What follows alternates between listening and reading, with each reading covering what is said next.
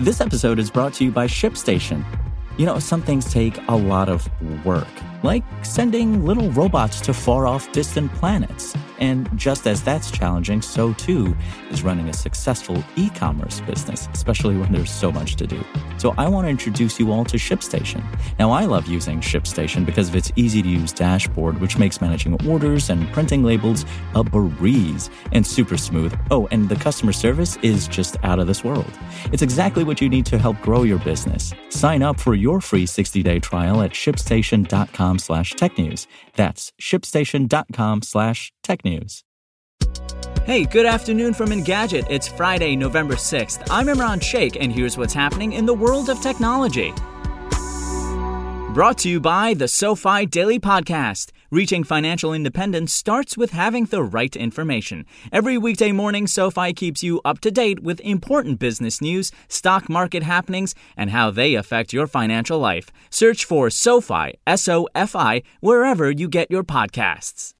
Facebook has taken down a viral group with hundreds of thousands of members after worrying calls for violence and efforts to organize offline events in states where votes are still being counted. The group, called Stop the Steal, was just over 24 hours old and had already gained more than 300,000 members and was growing quickly, according to Vice News. Group members used the platform to share conspiracy theories, like a debunked claim that using Sharpies invalidated ballots to favor Joe Biden over Donald Trump. Others encouraged an armed response to election results, while group admins reportedly organized offline events in states where votes are still being counted.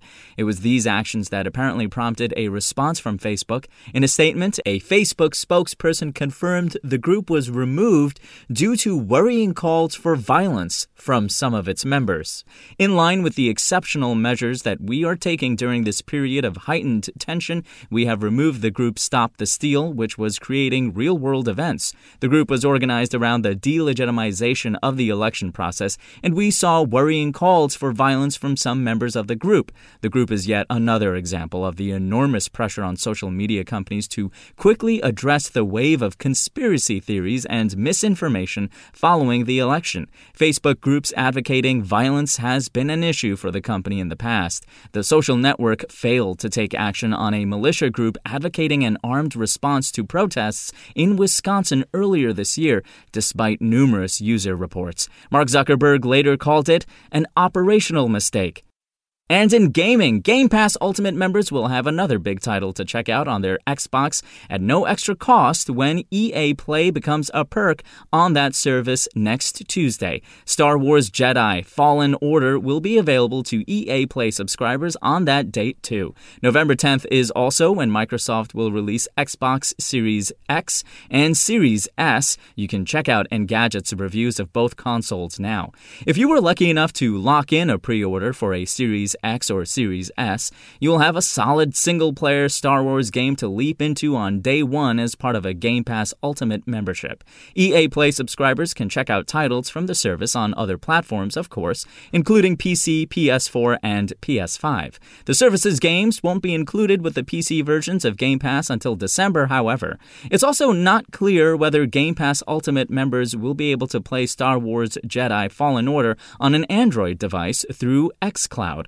There'll be at least one way to try Respawn's game on a phone or tablet soon, though. It's coming to Stadia on November 24th as the first EA title to land on Google's game streaming platform.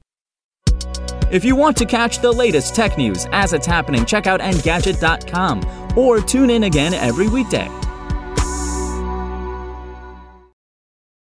Want to learn how you can make smarter decisions with your money? Well, I've got the podcast for you. I'm Sean Pyles, and I host NerdWallet's Smart Money Podcast. Our show features our team of nerds, personal finance experts in credit cards, banking, investing, and more. And they'll help you make the most of your money while cutting through the clutter and misinformation in today's world of personal finance.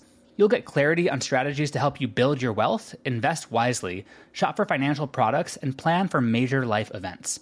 Listen to NerdWallet's Smart Money Podcast wherever you get your podcasts.